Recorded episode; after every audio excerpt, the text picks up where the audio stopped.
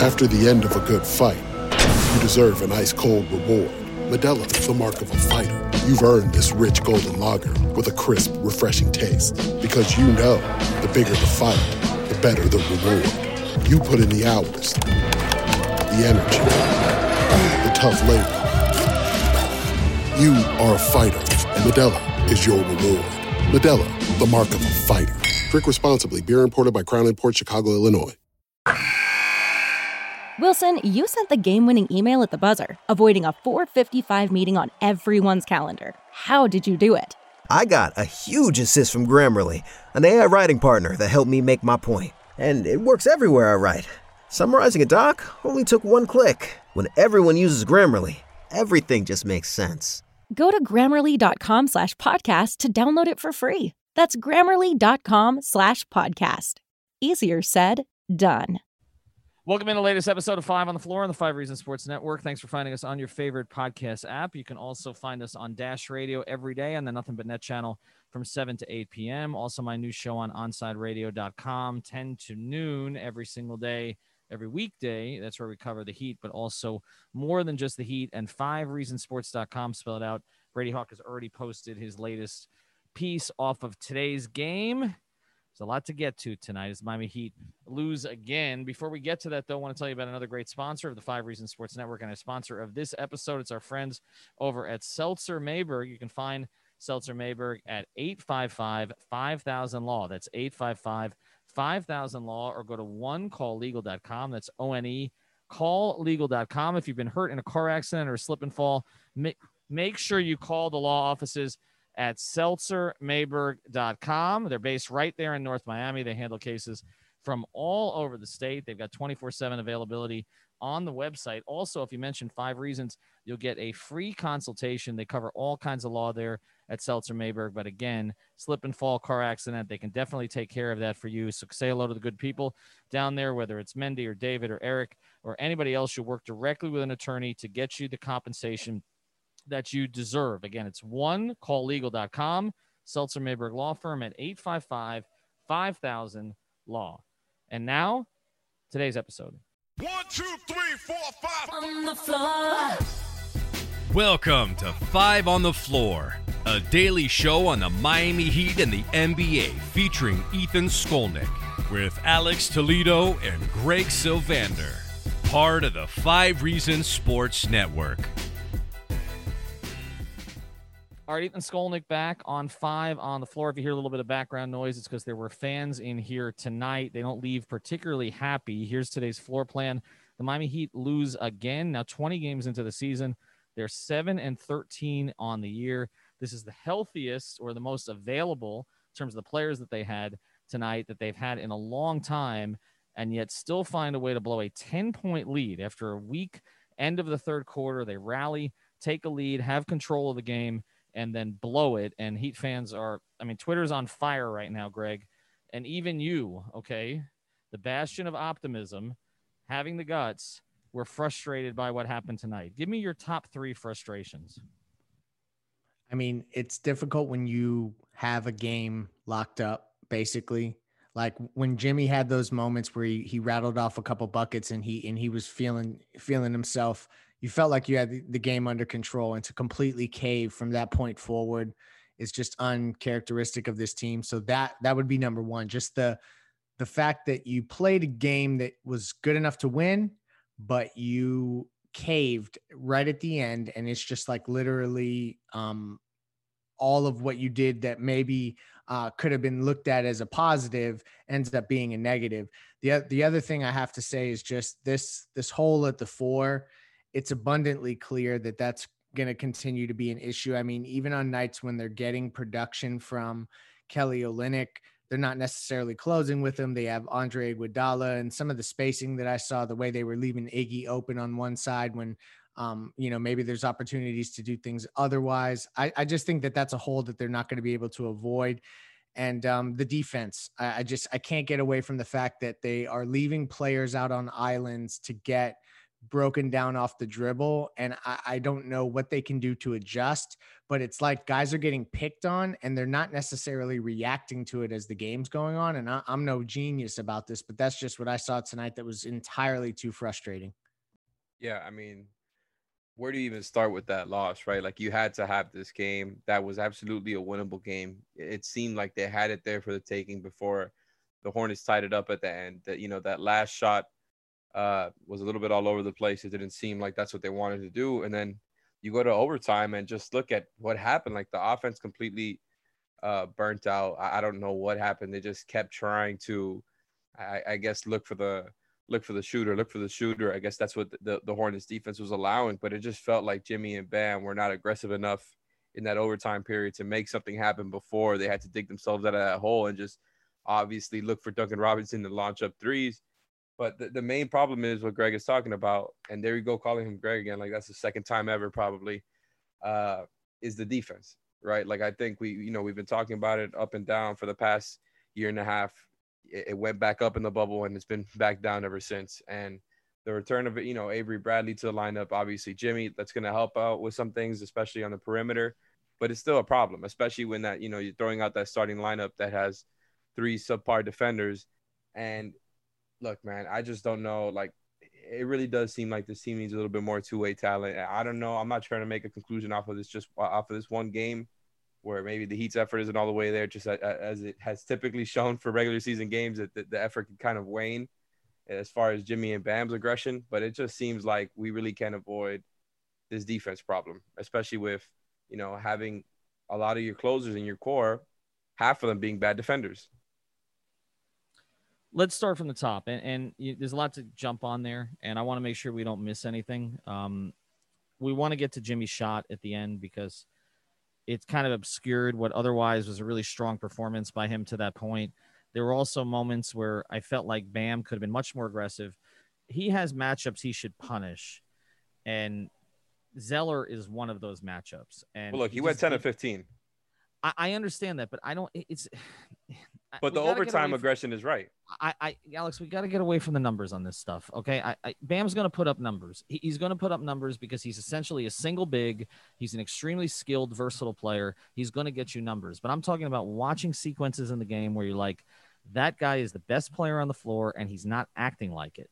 Okay? I honestly, and- to me, I only disagree just because I, I don't even think it's about Zeller. I think to me, it's about his general aggression versus guys and just kind of making the right read on when to score and not to score. Like I feel like he gets confused. Like, and and I'm not saying that in a way to to you know make Bam to to to look down on Bam. I'm saying like sometimes he's processing a lot a lot of things at a time, looking at everybody else instead of worrying about well, look, I've got Devonte Graham or some other guard matched up on me. Why don't I back him down or you know, sometimes he, he's looking for the the jump shot. He's kind of made the decision on what he's going to do with the ball before actually doing it. I don't know. Like I think there's a lot right, going but, on with but, Bam, but, but and he's taking it, all the right steps. But you're right that the aggression isn't all the way there. Like it's it's constantly up and down from game to game. All right. Well, let, us cycle back to the beginning because I, I, really don't want to miss some things. So let, let me get through the list here and then let's kind of process it. Okay.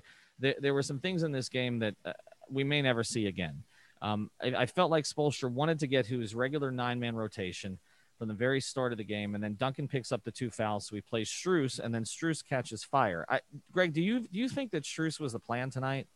Uh, do, do you think that he intended for him to? Because he gave him 19 points, okay, and there were times he looked better than both Duncan and Herro and Dragic, to be honest, all yeah. three of them. Well, um, there's a there's a couple things going on there, and there may be an episode that we can un unpack uh, pack at a later date about that, but they I don't think that they were intending for Strus to be such a big factor tonight, but it was a situation where they had to plug and play him due to foul trouble, and then he caught fire, so they you know capitalized on it and they stayed with him.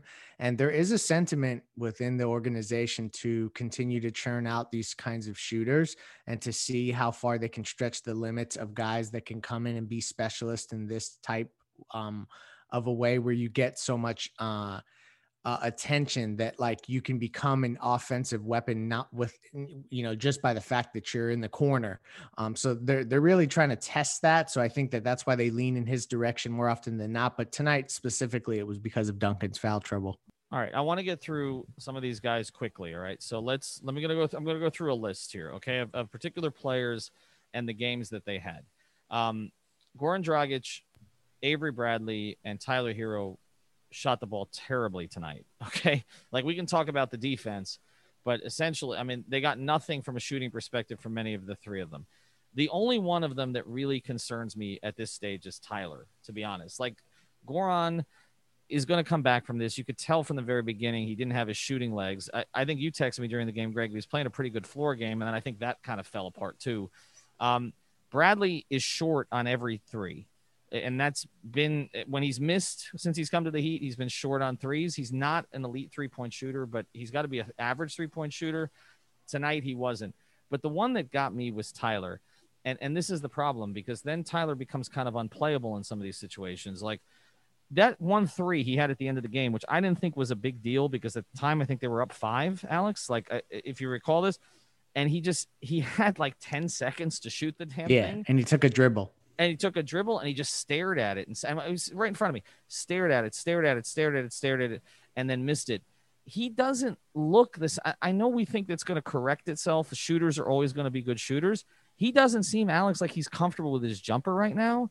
And if he's not even though i think he did some pretty good things in terms of reading the floor tonight i'm watching him get cooked on the other end then he kind of becomes unplayable in certain situations yeah, so I, I get what you're saying. I definitely do think Tyler has kind of taken it on himself this season to really prove that you know he's a playmaker. He he's more than a shooter, and that he you know that he's an all around uh, three level scorer in the NBA. And it's kind of taken him away from what his bread and butter was coming into the league when he got drafted was being a shooter.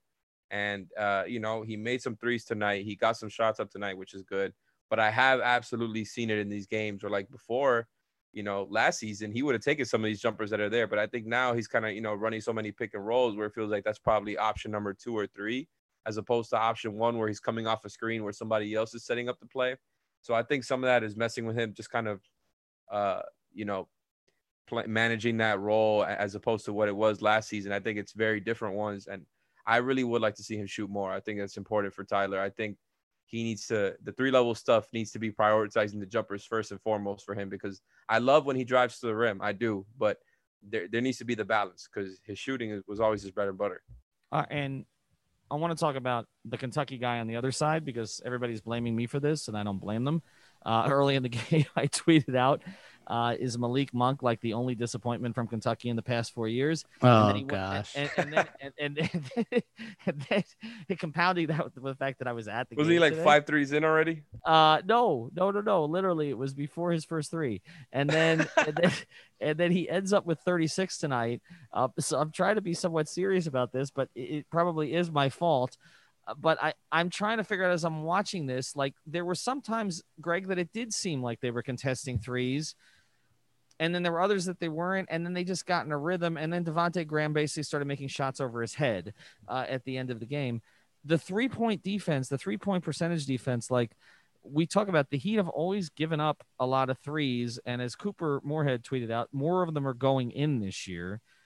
But I That's... feel like the three point defense is worse and part of the thing that was supposed to correct that was Avery Bradley. But if he's not giving you anything on the other end, then is not going to play him and he's going to play here. I mean, we can't blame this on Kendrick Nunn tonight. He didn't play, right? No, not so, at all. So, so, so what is, how do they correct the three point defense? That, that, that's the, that's the question, right? I mean, they shot 51%, 21 of 41 from three. Charlotte did you are not going to beat a team that shoots like that in the NBA. It's just it's impossible. I mean, that the Heat shot 41%, which is way above their season average and the, and they lost the game at home. It's a situation where the Heat are essentially they're going to be faced with this question of what team do they want to be? Do they want to be the the offensive juggernaut that is going to shoot threes and live and die by it and be high scoring? Um, or are they going to commit more to defense? And I don't know that they have enough two way players to really um, mix those two in a way that can get them far enough in the playoffs. Like I think they're going to have to make a, a, a decision on um, potentially, you, you know, like one of these shooters is going to have to be flipped for some sort of uh, better defender or a better uh, big man up front that, that can defend and, and, and just switch a little bit more. I, I just don't know that the roster right now, there's too many one way guys and it's just, it's not sustainable, especially when we start to get into what they're going to cost in the future seasons. Greg, you also mentioned the, the, the, the hole at the four. And it seemed like Spoelstra solved that at least at the end of regulation by playing Iguodala, who I thought was tremendous tonight. Like, uh, I, Jimmy took off after I said this, okay, but I thought until a certain point, Iguodala was the best player on the floor during his minutes. I mean, watching him up close, blowing up plays in a good way, unlike what some of the Heat players were doing. Uh, his off-ball movement, I-, I thought he was great. I know what. This show is sponsored by BetterHelp. What's the first thing you do if you had an extra hour in your day? Go for a run, take a nap, maybe check the stats of the latest Miami Heat game? I've got a better idea.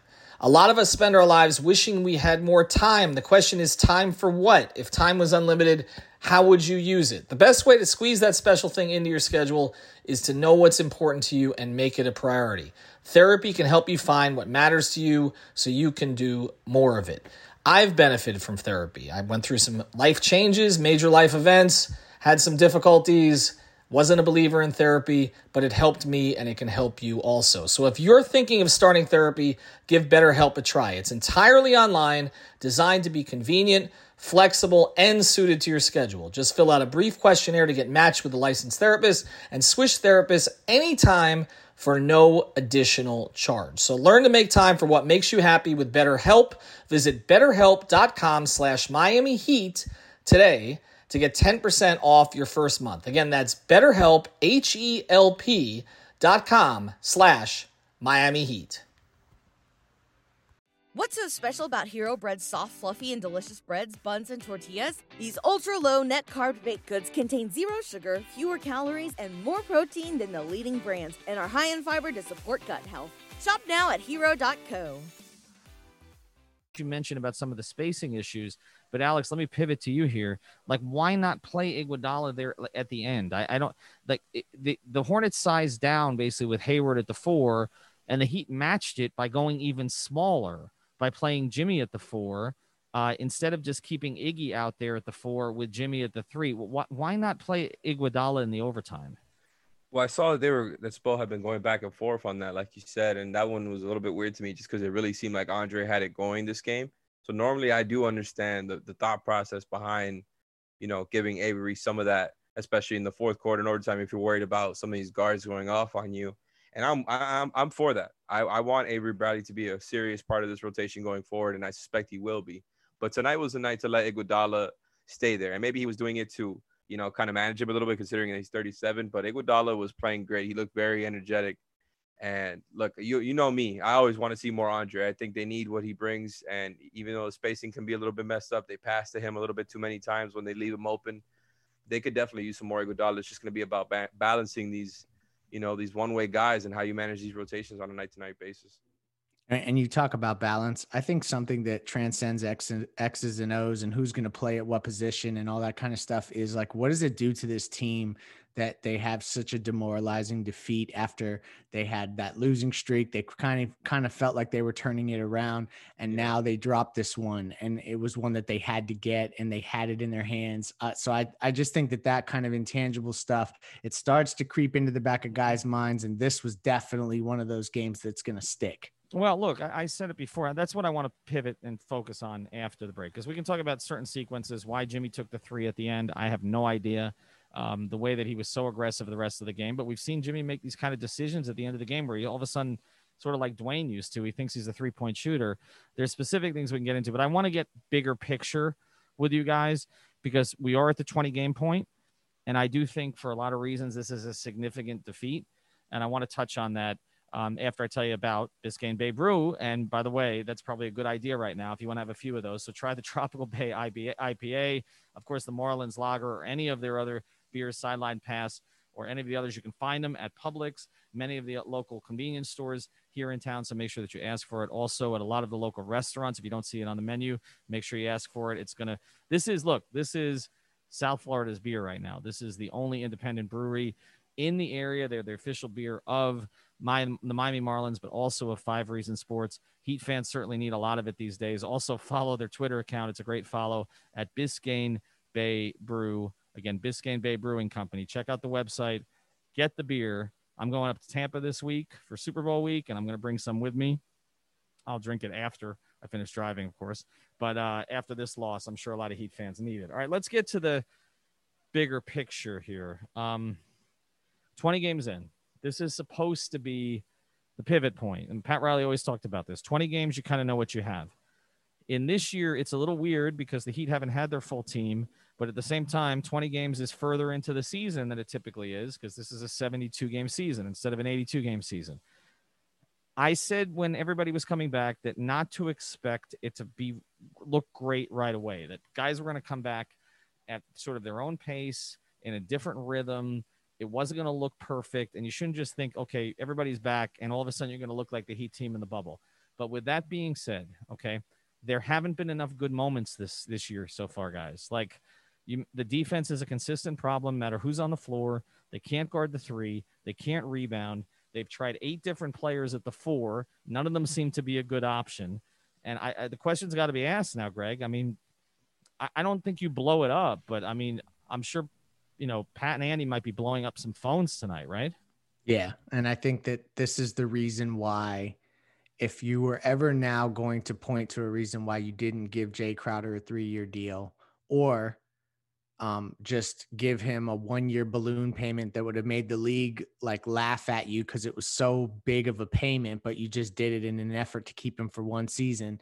Um, unless you did something like that, uh, I, I, think you got to start looking on the uh, uh, on the outside, and this is why you have the nine million dollar Meyers Leonard contract that's completely not productive for you on the floor, but nine million dollars will bring you back. Uh, you know, ba- basically a mid level exception uh, tier player. And then you can combine that with Mo Harkless, who's also non functional. Uh, and then you talk about some of the other pieces. There's just so many expiring contracts. You know, I was talking to a couple people around the league, and um, somebody brought up the idea of, you know, do you think the Heat would sniff around Josh Richardson and James Johnson in Dallas, who are both expiring contracts and and kind of have some oh, two way ability?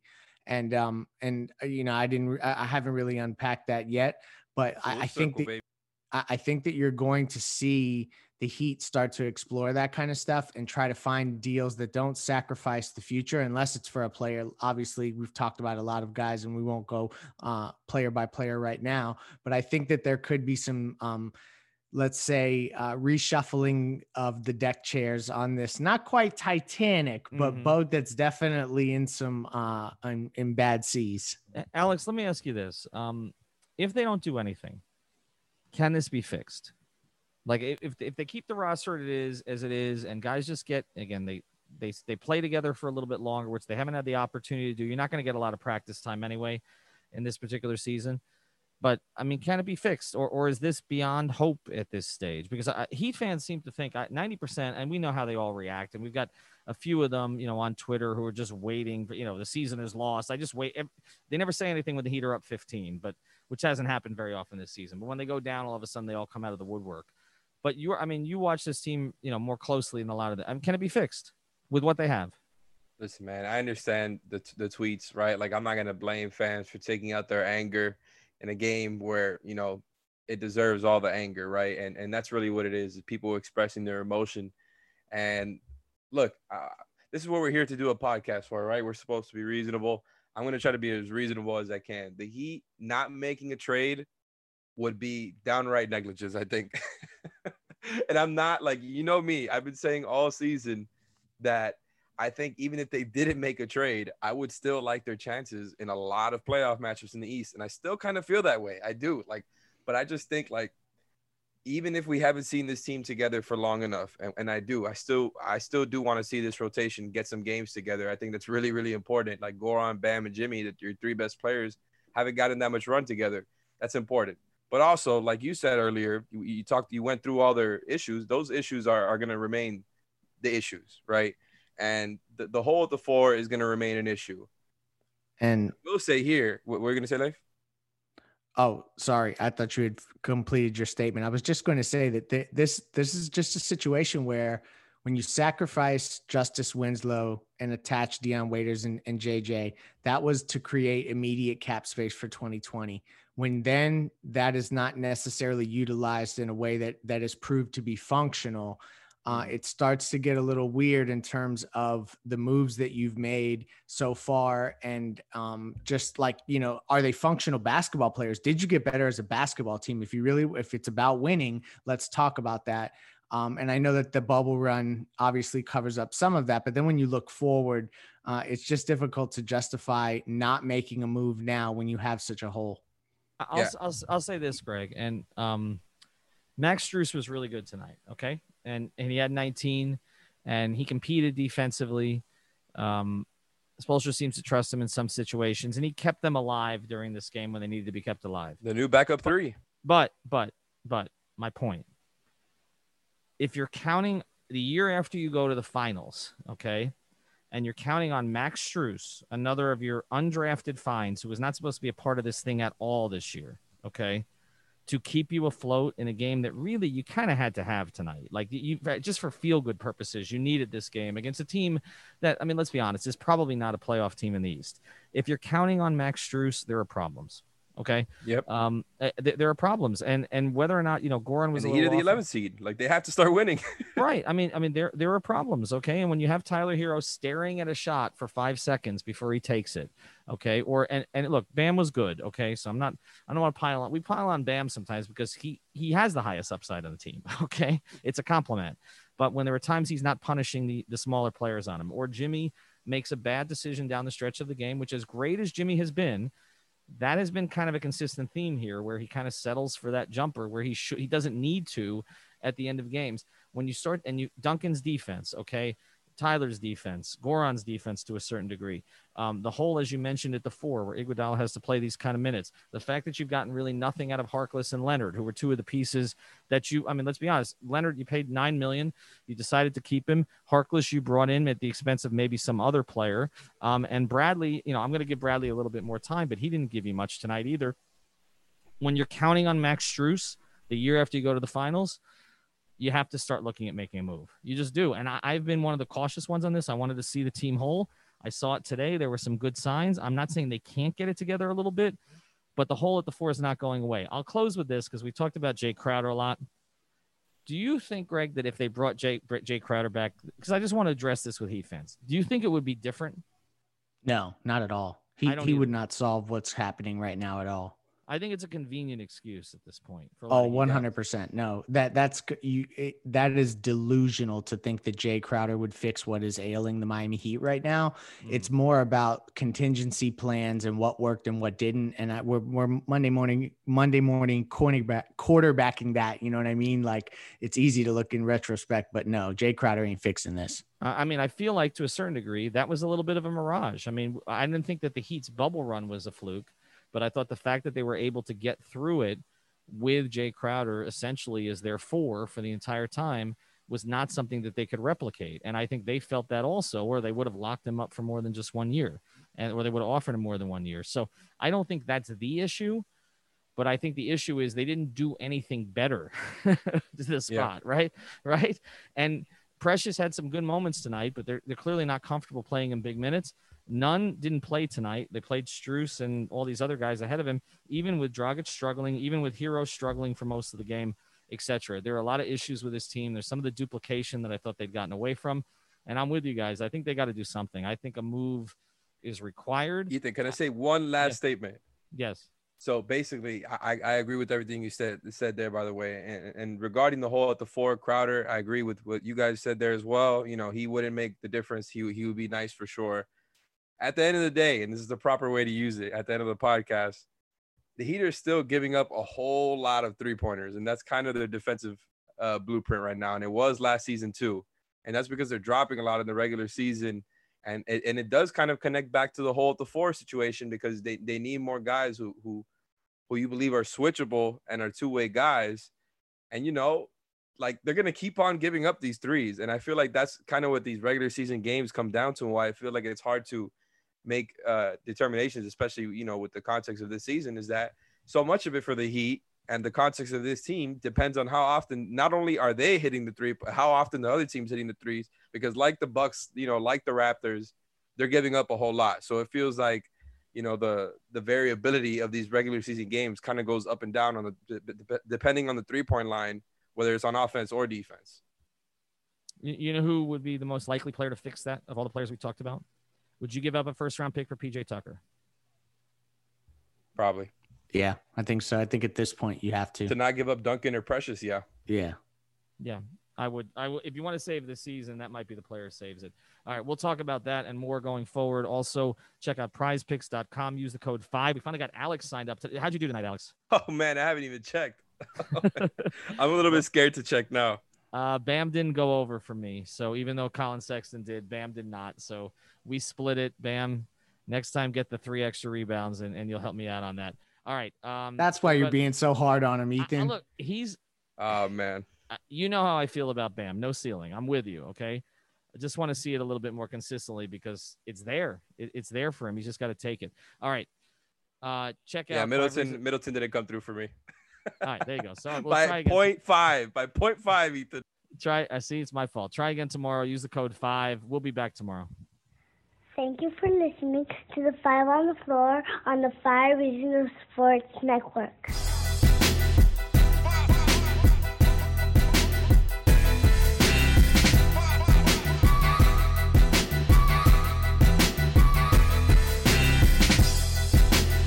BetMGM has an unreal deal for sports fans in Virginia. Turn $5 into $150 instantly when you place your first wager at BetMGM. Simply download the BetMGM app and sign up using code Champion150. Then, place a $5 wager on any sport. You'll receive $150 in bonus bets, regardless of your wager's outcome. And if you think the fun stops there, the King of Sportsbooks has plenty of surprises in store. Check out daily promotions, same game parlays, live bets, and so much more. Download the app in Virginia today and get $150 in bonus bets instantly from your first wager only at BetMGM. BetMGM and GameSense remind you to play responsibly. See BetMGM.com for terms. 21 plus only, Virginia only. New customer offer. Subject to eligibility requirements. Rewards are non withdrawable bonus bets that expire in seven days. Please gamble responsibly. Gambling problem? Call 1 800 Gambler. Promotional offer not available in Washington, D.C.